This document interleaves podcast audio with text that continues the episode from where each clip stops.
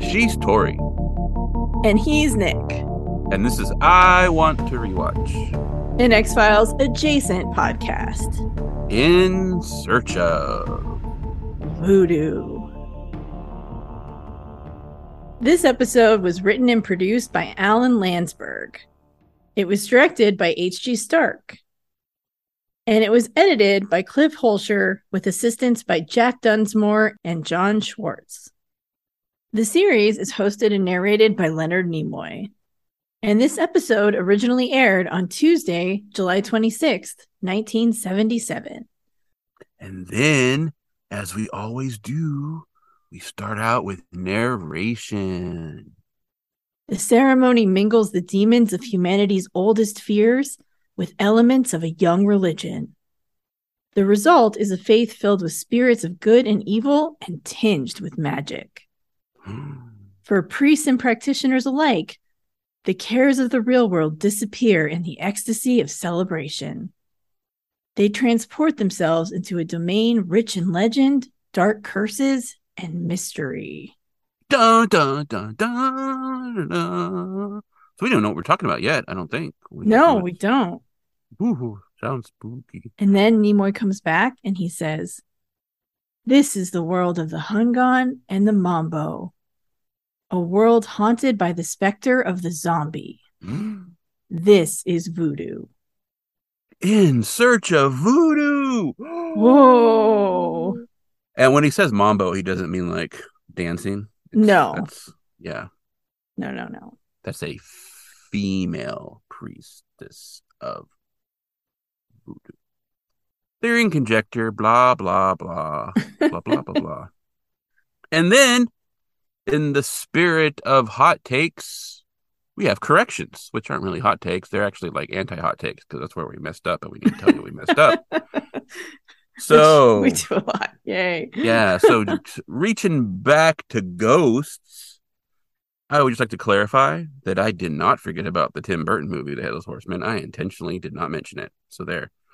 But I did forget about the other Scooby Doo Headless Ghost episode, the one we actually did an episode on, season two, episode five, Haunted House Hangup, in which the mystery machine overheats in front of an old spooky mansion that is coincidentally being haunted by the Headless Spectre. And unsurprisingly, Fred decides they should investigate. So, Yeah. Yep. Also, the actress whose name we did not know is Danielle Pinnock. She is the actress in Ghost that Nick mentioned. She plays Alberta on that show. yes, Eh. and she was in the June 7th episode of My Mama Told Me, all about where if you dream about fish doesn't mean you're pregnant. It's one of the ones where they kind of go more into like superstition and folklore than like conspiracy theories, but it's a pretty good episode anyway. So, Huh, interesting. Yeah. And then speaking of actors whose names we couldn't remember, at the end of Life After Death, we had a bit of a tangent about the new interview with the vampire show, and I couldn't remember the actor who plays Louis. His name is Jacob Anderson. mhm.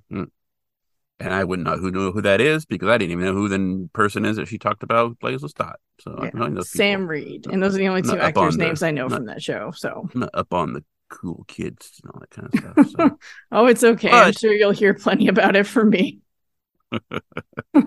but there was a huge error in that episode, and one that is all me, because we actually were told what kind of cancer Shelley Rudderman had. It was Oops. advanced lung cancer. But the episode was so boring that we didn't pay attention, even though Tori actually says it in the episode. So I'm not sure how lung cancer then needs follow up surgery that involves valves and doesn't require full anesthesia, but whatever. So they do tell us though. So still doesn't make a story make any sense, but at least we did actually know. And I went on and on about how that we don't know. And I was trying to make sense of it. And we didn't know. I was just so bored I didn't care. anyway, we also got another example of my verbal dyslexia in that episode because at one point I say we see screen on the text instead of we see text on the screen. Oh no, I didn't even catch that. So that is Yeah. that is my dyslexia at play where I just hear it normally anyway. Yeah. And then sadly, I have received no reply from Dr. Charles Grant so far. So Dr. Charles Garfield. what did I say, Grant? Uh, You said Dr. Grant. Charles You're Garfield. thinking you're thinking of Jurassic Park. I Alan received Grant. that's that's Alan Grant, not Charles Grant, though. Although I am thinking of Jurassic Park because that's going to come up when we talk about Stonehenge. Yay. And so, yay, in in episode corrections of me not knowing names, even though they're written right in front of me. So, and then we go to UFOs, and this one leads directly into the episode we're about to discuss because my calling voodoo motherfucking witchcraft was out of line. It's motherfucking witchcraft in the same way that, say, Catholicism or sacrificing to the altar of Athena is motherfucking witchcraft. It's motherfucking religion. And yes, I'm gonna keep saying motherfucking. So whatever, you know. Anyway, it's all fake, but I shouldn't like just imply that voodoo is witchcraft because like, ooh, it's voodoo.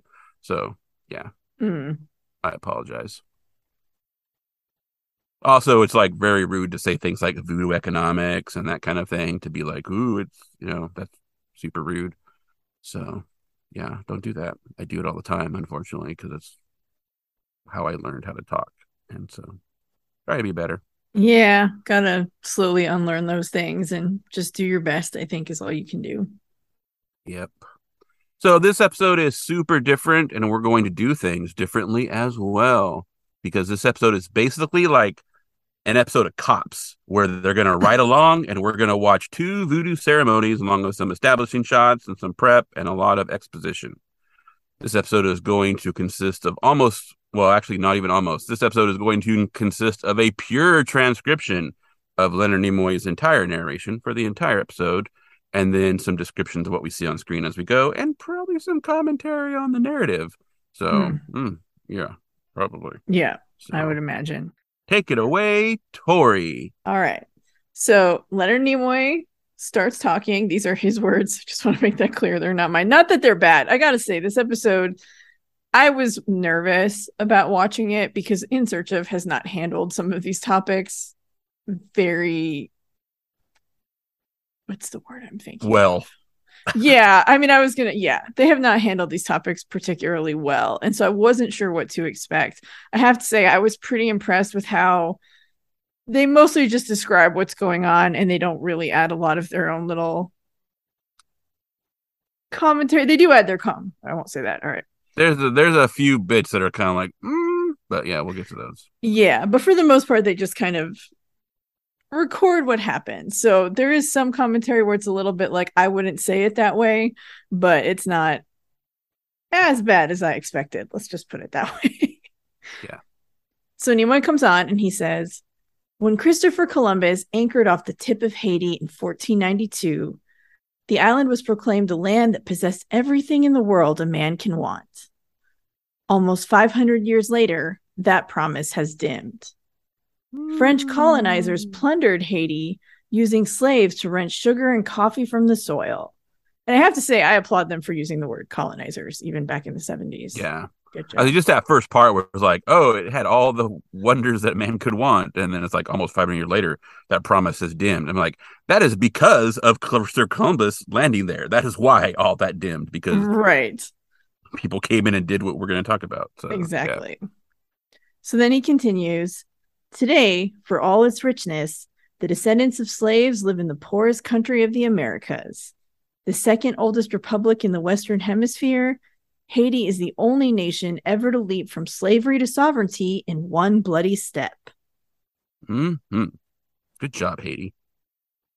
And then you were basically punished for that by Uh-huh, everyone yeah. surrounding you. But yeah, Pretty much. yeah. Poor, noisy, crowded. Haiti clings to the traditions of two worlds. The language is Creole, a corruption of French.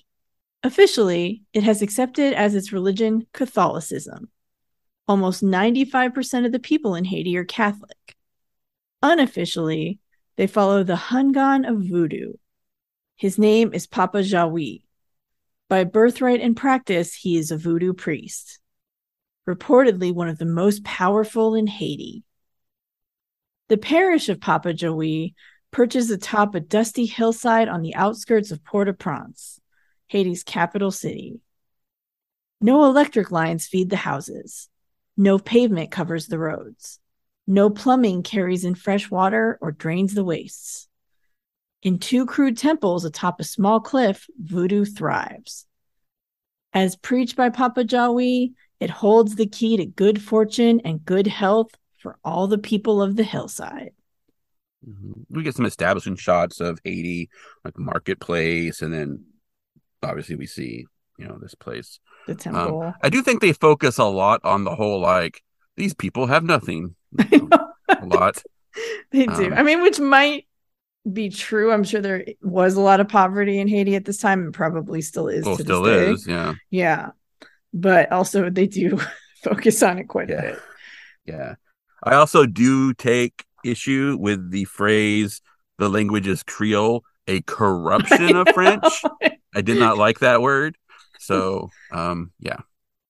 Yeah. Anyway, so then we're in studio with Leonard Nimoy, and he says, when an expert is asked what lies behind the practice of voodoo, the inevitable answer is that it cannot be explained. It must be experienced. What we committed to film, therefore, is voodoo as it is rarely seen by strangers. Voodoo as it is felt by the people who live through its precepts. So then we go back to live footage. And we kind of get yeah, you you kind of get the idea of what's on screen, but sometimes we may I may jump in and tell you what's on screen to see what's going on. hmm The time is early evening. No formal announcement of a voodoo ceremony has been made, but the activity on the hilltop has attracted dozens of people. The signal that the festivities will soon begin is the drawing of the veve, intricate patterns outlined on the floor in a white sand like substance.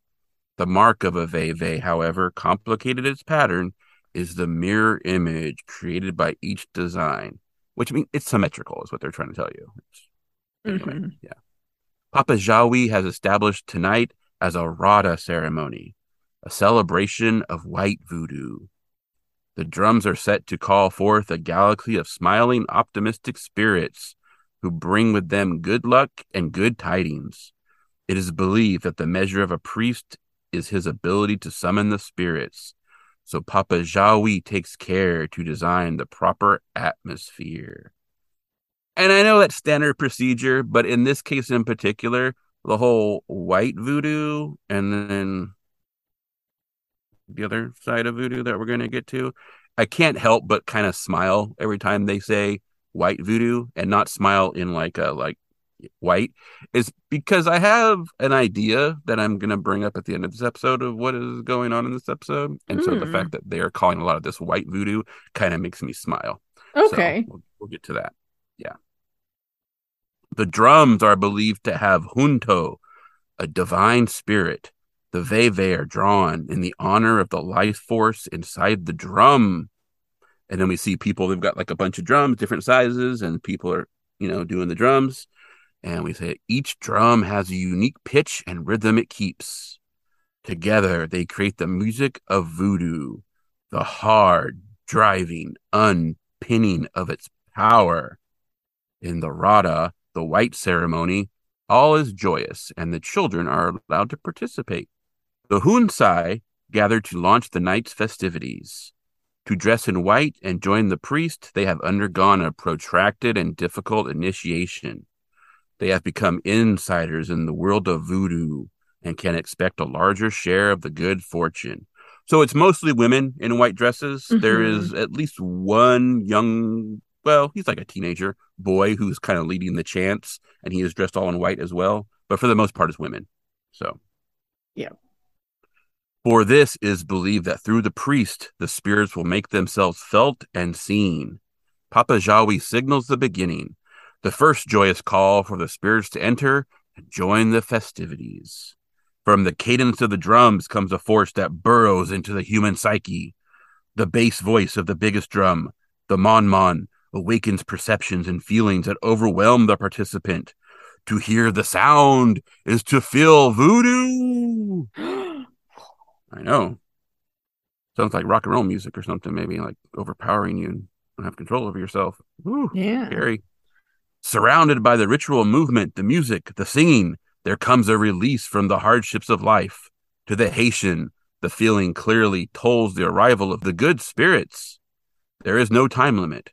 For as long as Papa Jawi decrees, the Hunsai will dance, the drums will speak, and the spirits will enter the sanctuary. one symbol of success will be a possession. Whoa. The instant when a spirit will enter the body of a Hunsai and take over complete control. And then on cue, the possession Ooh. occurs. Oh my goodness. A principal Hunsai gets rigid and her body is beyond her control. Hmm. Now, through her, the spirit is believed to speak and act, and good will come of it. For this is Rada, white voodoo. And the reason why, hmm, is because she's like in a chair and she's kind of like dancing, but she's in a chair and moving along the floor. And right at the moment when he says her body is beyond her control, she pulls down her dress because her yeah. dress is coming up and then after that, everyone else starts grabbing it to help keep it down. Uh, I was gonna but, say there's like a there's like a guy in front of her who keeps trying to like tug the dress down to keep it yeah. down. And I was and like, there's several people from different sides like trying to keep the guest down. But like right at the point where he says like she is beyond her control, she herself like pulls her dress down, and I'm like, really? It seems like she's in control. she's aware her dress is coming up. But anyway, so yeah, yeah. They believe the only possible harm that can come is that the spirit will vacate the body of the possessed and take with it the body's soul, leaving behind a zombie. oh no, that wouldn't be good. Tonight, that will not happen. Oh, because tonight okay, is Rada. Tomorrow night is Petro, the red ceremony, the celebration of angry spirits when anything can happen. Oh, and then it's commercial. Yeah. So at least they like at least the rod is the red ceremony, not the black ceremony. So that's kind of good. But again, we'll get into that whole white ceremony thing later. Yeah. I will say there was a really cute little kid who was like two or three who was like dancing around to the drums during part of this, and I just thought, oh yeah, when they say that children are involved, and she's all, yeah, she's just like dancing around. She's so yeah. cute. I was like, oh, the kid is so adorable. and I don't know why, but I kept getting the vibe of the like the youngish man who's like leading the chant, who's all in white. I kept getting like early Michael Jackson vibe from him. Huh. Like, okay. Like, you know, before all the plastic surgery and stuff. So I don't know. But, yeah.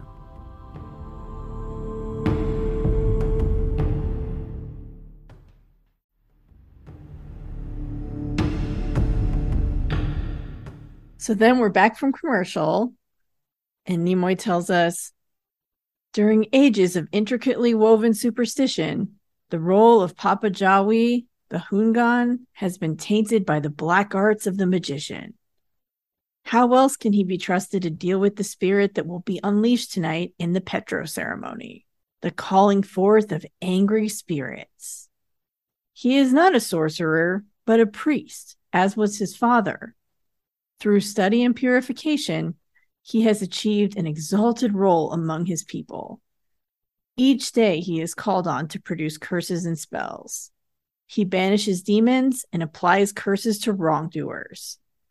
It seems a difficult task for so common appearing a man. His sanctuary holds the peculiar blend of elements that have become voodoo. Catholicism has been adapted to the warp of African magic. A roll call of saints mingles in a liturgy filled with the likes of Baron Samedi, overlord of the dead. In the innermost stronghold of the Petro sanctuary, the walls bear dire threats. Vengeance is part of voodoo. To arouse anger against an enemy, it is said that two nails must be driven into the beam of his house after a family member has died. Then the dead spirit will be trapped, and in his wrath, he will turn against his former kin. That seems messed up, honestly. Yeah, that's a pretty rough curse. Jeez, that you're like, spirit. you're like, this dude is my enemy, so like, yeah, but you're really taking like, you're hurting the dead person in theory. So, yeah, yeah. Also, I have an issue with the fact that like so in previous issues we've dealt with dead people and we have ghosts and all this kind of stuff and ghosts can do all this stuff but yet put a couple of nails in a piece of wood and they're like oh no i can't leave the building. Like mm, okay. Well and as we learned in our ghost episode ghosts aren't malicious they're just reliving their trauma. Their trauma yeah. But apparently put two nails in a piece of wood and they're gonna go like stir crazy and destroy their family so yeah you know, yeah. Ooh. That's not good. Werewolves abound in voodoo literature. Whoa. I know it's exciting. So do vampires. Damn, I did. I did not know that. I did not know that either. I don't No. know if that's. I don't know if that's true. that's the problem with research. I know it's like maybe, or maybe they just read something and were like, "Eh, sounds like ver- sounds like werewolves." Let's just Yeah. put it in. Werewolves, vampires, zombies, they're all the same. Yeah, gotta be in there. Normal people by day, blood sucking terrors by night. For those who believe in voodoo, the living dead are also real. The zombie. They haunt the nightmares of almost every Haitian child. Papa Jawi must cast spells and create amulets. He is required to interpret dreams and to reach into the future to predict events. Yeah, he's busy. I know he is a busy guy. Yeah. Tarot cards and talismans are part of his working paraphernalia. Often he will be asked to give immunity from sorcerers. In complicated rituals, he will receive a lock of hair and fingernail clippings, place them in a bottle with part of the person's soul, and presto. So long as the bottle is protected, the person is safe from sorcerers. He's putting part of their soul in a bottle, though. I'm sure it's fine. I- I'm sure that won't cause any problems or go wrong was in any like- way. You know, fingernails and clippings of hair. Okay, you can almost make like a homunculus or something, but like he's putting part of their soul in there too. Like, how do you get that? I don't know. They don't say. Hmm. Soon he will be ready to begin the Petro ceremony. It is crucial that all goes well, for the anger that might be set afoot is awesome. Spirits with malicious natures might be appeased. If they are not, the consequences he believes are dire to all who take part in the service. Whoa. And then we're back in studio with Leonard Nimoy, and he's like, occasionally the in search of cameras venture into a world where few have been privileged to travel. The Petro ceremony is one. Such a place is not for the timid. Sacrifice is part of the firmament. So is fire. So is possession. It is a ceremony tainted by blood and enveloped by noise. This is your warning. Like, if that sounds like too much for you, you might want to just stop watching now Mm-hmm. live with the Rada ceremony and be like, oh, cool. And, you know. So, we're in Haiti now. the coming of darkness signals the first greeting to the vengeful spirits of Petro. There will soon be danger set loose by the very acts Papa Jawi decrees.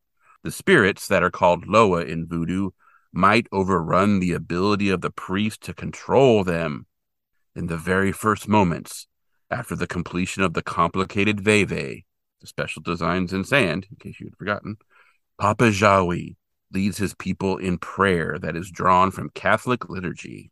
The cross drawn upon the floor has for them dual significance, for in voodoo, any crossing point, the center of all X's, is a place where magic abounds. There exists a great gulf between the people and the spirits with which they try to appease. The ceremony provides the bridge between two worlds. And then we see there, you know, the music's going on, the people are dancing, and then they have, I think, I think it's a calf, I believe. Yeah, it it's might, it might be a goat. I'm I was not gonna sure. say, I great on couldn't- animals. tell if it was Yeah. a little goat or a calf. But either way, I kind of stopped looking because I was really scared about what was going to happen. Luckily, I don't think they They show don't it. show anything aside from them carrying it around, and you see like the terror in the animal's eyes because of all the noise and everything. So that's I mean, honestly that's bad enough just to see that. So yeah. And then we are told the very act of touching the animal brings each person closer to his god. And then we again we can assume that this animal is going to be sacrificed. Mhm. They kind of mention that in the opening. We don't see it, so we don't know. Maybe it's not. Maybe just having it there is the sacrifice. Maybe it's symbolic. But since this is the red ceremony and they did mention blood, I'm gonna guess. Yeah. So, also, I mean, you know, you eat animals, so I doubt you know the food is. Yeah. I Yeah, know. I mean, I Anyway. do too. I so I shouldn't be all precious about it. It's just one of those things I don't want to watch. no. But luckily well, I they don't that- show it. Well, also, I meant like they're they're if if they do kill the animal, I'm assuming that that is going to be used for food and not just Probably. like, yeah. left there to go bad. But I don't know. Sometimes you're not supposed to do that because that'll anger the gods if you try and eat their stuff. So who knows? I'm not an expert on voodoo, so you know. you mean this episode doesn't make us an expert? Oh. No. Well, we haven't finished yet. The episode's not over yet. By the end of the episode, then you'll get your little certificate. Okay. Oh, okay, So cool. stick around. Yeah. Okay, gotcha. I'm in. In the ultimate moments of the Petro, when the Loa, the spirits, are said to invest themselves in the bodies of believers, there will still be no actual contact. In voodoo, in order to be possessed, the person's own spirit must first leave. The gods are separate beings. A god and a person cannot occupy the same space at the same time. So even though they're in your body, your spirit is not like touching them, I guess. So I got the word not going to get like spirit cooties or something. so the person possessed leaves their own body and becomes a horse, carrying the Loa wherever it wants to go. When the Loa, the spirit, they got to keep reminding you that Loa means spirit, apparently, because they've said it like four times now. I But- know. I know. Yeah. It's like we get it. We understand what Loa Yeah. means. Thank you. Yeah. When the Loa, the spirit, departs, the person may return to their own body, an end devoutly wished.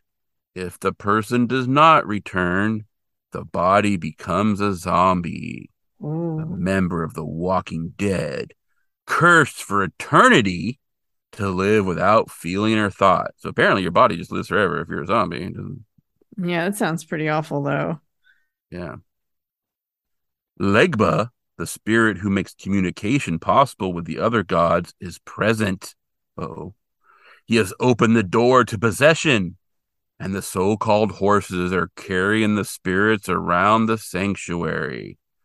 The possessed will remember nothing of what has occurred. And basically, there's a mosh pit now at the ceremony, and like there's some Mhm. people wrestling with each other. And so I don't know if it's like two possessed people wrestling or if someone's trying to hold back a possessed person or what, but there's kind of, yeah. There's also some dude who is super into fire and is like just running around burning himself with fire and sticking it on his butt and like humping the fire and burning his feet. my and just- favorite. I loved the fire guy because he's like he's got these fire sticks. He's throwing it, but at one point he's like sitting in front of the fire and he keeps just putting his hands through it. And I was just like, Mhm. that guy is intense. Or he's like like putting his pelvis closer and closer to the fire, like, look, I'm gonna burn my junk. I'm gonna burn my junk. So yeah, he's just and he's like in his own world too. He's like everyone else is doing their thing and he's just running around like, with the fire, like woo, woo, fire, fire. yeah. It's, it's pretty Oh, great, but it's also pretty funny. Yes. So. Yeah, so safe. Now they feel safe. Papa Jawi has led them through all the dangers of Petro. The spirits have been appeased. The Loa of vengeance are calm. Momentarily, they are content. The Petro is finished. And it is a commercial. So, no zombies. Okay, well, that's good. I'm glad we did not have to witness that. So then we come back from commercial, and Nimoy tells us the crowded, noisy, ragged world of Haiti breath the demons of voodoo. But there are those that contend the spirits that are let loose in the Rada and the Petro are the very center of an ennobling religion. Maya Deren, author of The Divine Horseman, has put it this way. Possession by the spirits is a reminder that man is of divine origin, an heir to unaccounted multitude of hearts and minds, that at the root of the universe the principles of cosmic good endure, that even under his torn shirt, his hunger, the failures of his wit, and the errors of his heart, his very blood harbors monumental spirits. Perhaps this is why voodoo holds sway on the hearts and minds of Haiti. Dun dun dun dun dun dun. It's over. So, I I guess the one thing that hasn't already been said, because in my notes I said what hasn't already been said. The one thing that hasn't already been said is me talking about the white ceremony, and what I think was funny is because I am not sure that all of this is not a show for a bunch of white people with their cameras. I Yeah. this feeling. There are some looks in the camera where I'm like, they know they're putting on a show. Yeah. And it's like how much of it is really their actual ceremony versus how much of it is this is what we're going to show these people and then move on. So yeah, I don't know where that line is. Because if these things are as sacred, as important as they say they are, I'm not sure you'd actually want people in there filming that. 'cause that could be bad. It'd be like saying, like, "Oh, guess what? The Freemasons invited us to film their secret ceremonies of how they control the world." I don't know that they would really do that unless they were putting on a show for you. Yeah. So I could be wrong, but it just seems a little. Mm. And then there's just, like I say, there's some looks in the camera where they're like, mm, they're kind of giving you that little wink. And so every time they were talking about the white ceremony, I just thought it was kind of funny because I kind of took that as meaning double meaning. Like this is a ceremony that we do for the white people. so like, Honestly, that would make a lot of sense and that is also hilarious. Yeah. So every time I heard the white ceremony, I was like, I get you. Yeah. Good job. Good job. wink wink. We So- understand. Yeah. So, uh, also, so the Maya Dern quoted at the end of this episode, I was surprised to learn it's actually Maya Deren, the Ukrainian-born experimental filmmaker. Um, I was not aware of, or more likely, I probably forgot about her interest in Haiti and voodoo. Uh, she was the author of Divine Horsemen, Living Gods in Haiti, which was published in 1953 by Vanguard Press and by Thames and Hudson in London. So Vanguard Press in New York, Thames and Hudson in London. It was edited and includes a foreword by Joseph Campbell and is considered by many to be the book on the subject of voodoo. And here in my notes, I am spelling voodoo the way it is supposed to be spelled, which is V O D O U, even though it's pronounced the same. Whereas in this episode, it is spelled like how we normally see voodoo, which is V O O D O O. So, And on that, Maya Deren, way back in the 50s, was actually spelling it the way people spelled it at the time. So the way the actual people spelled it. So not the double O double O Mhm. version. So she was being more culturally.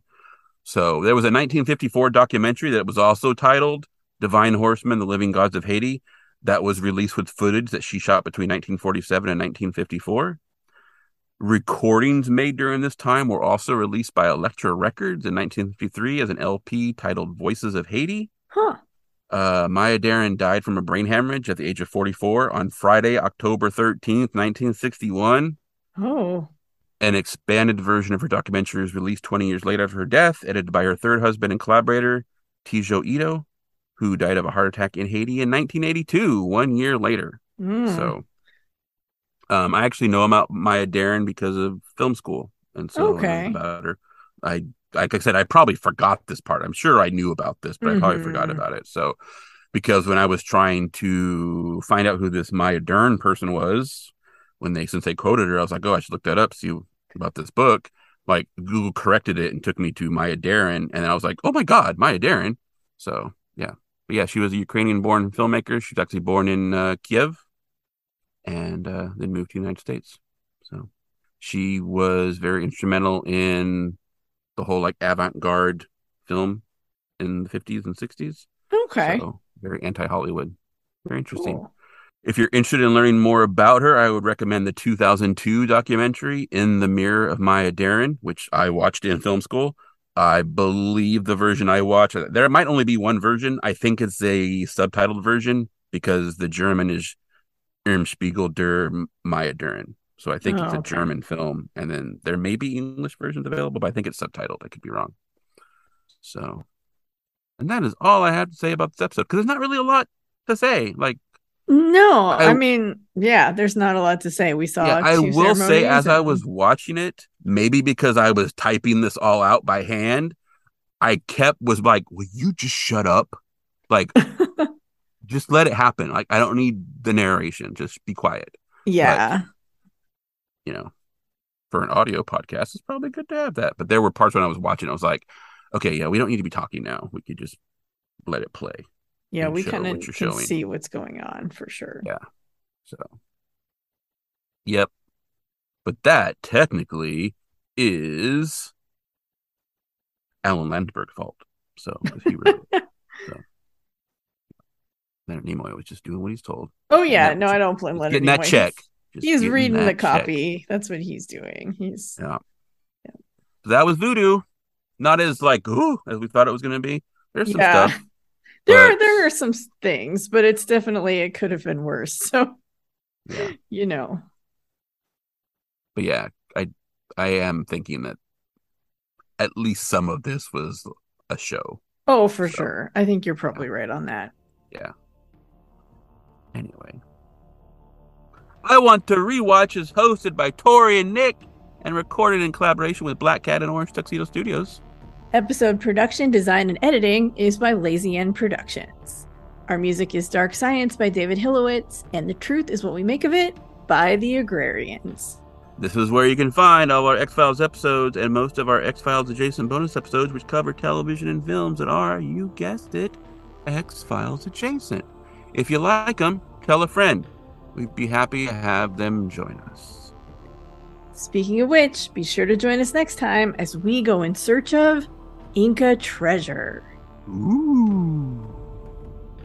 And together, we'll try to figure out if, the, truth, is still out there.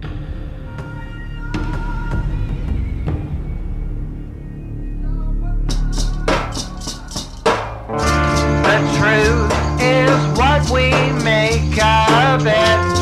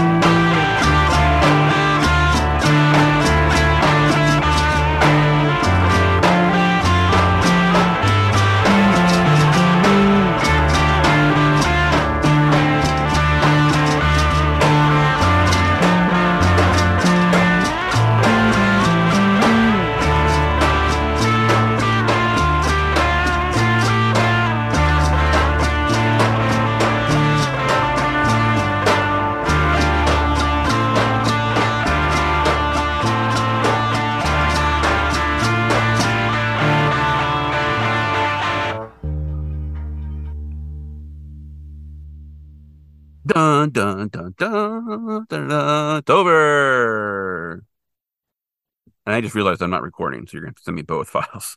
Oh, okay. Yep. Oops, sorry, I should have checked. That's okay. I just Hey, made sure I like was never- recording. I just panicked. it's not like that's never happened when I was in charge of recording. So you know, as long as as long as one of us is, and I got the little message saying you were. Yeah, I just had to double check. I was like, "Oh God, am I recording? Are we just talking to no Yeah. one?" Oh my God, no, it's okay. I. Oh, that would be horrible. I I, mean, know, at least, I mean, aside from some little comments, it was mostly all just reading the script. So Yeah, but who wants to redo it? I don't. yeah.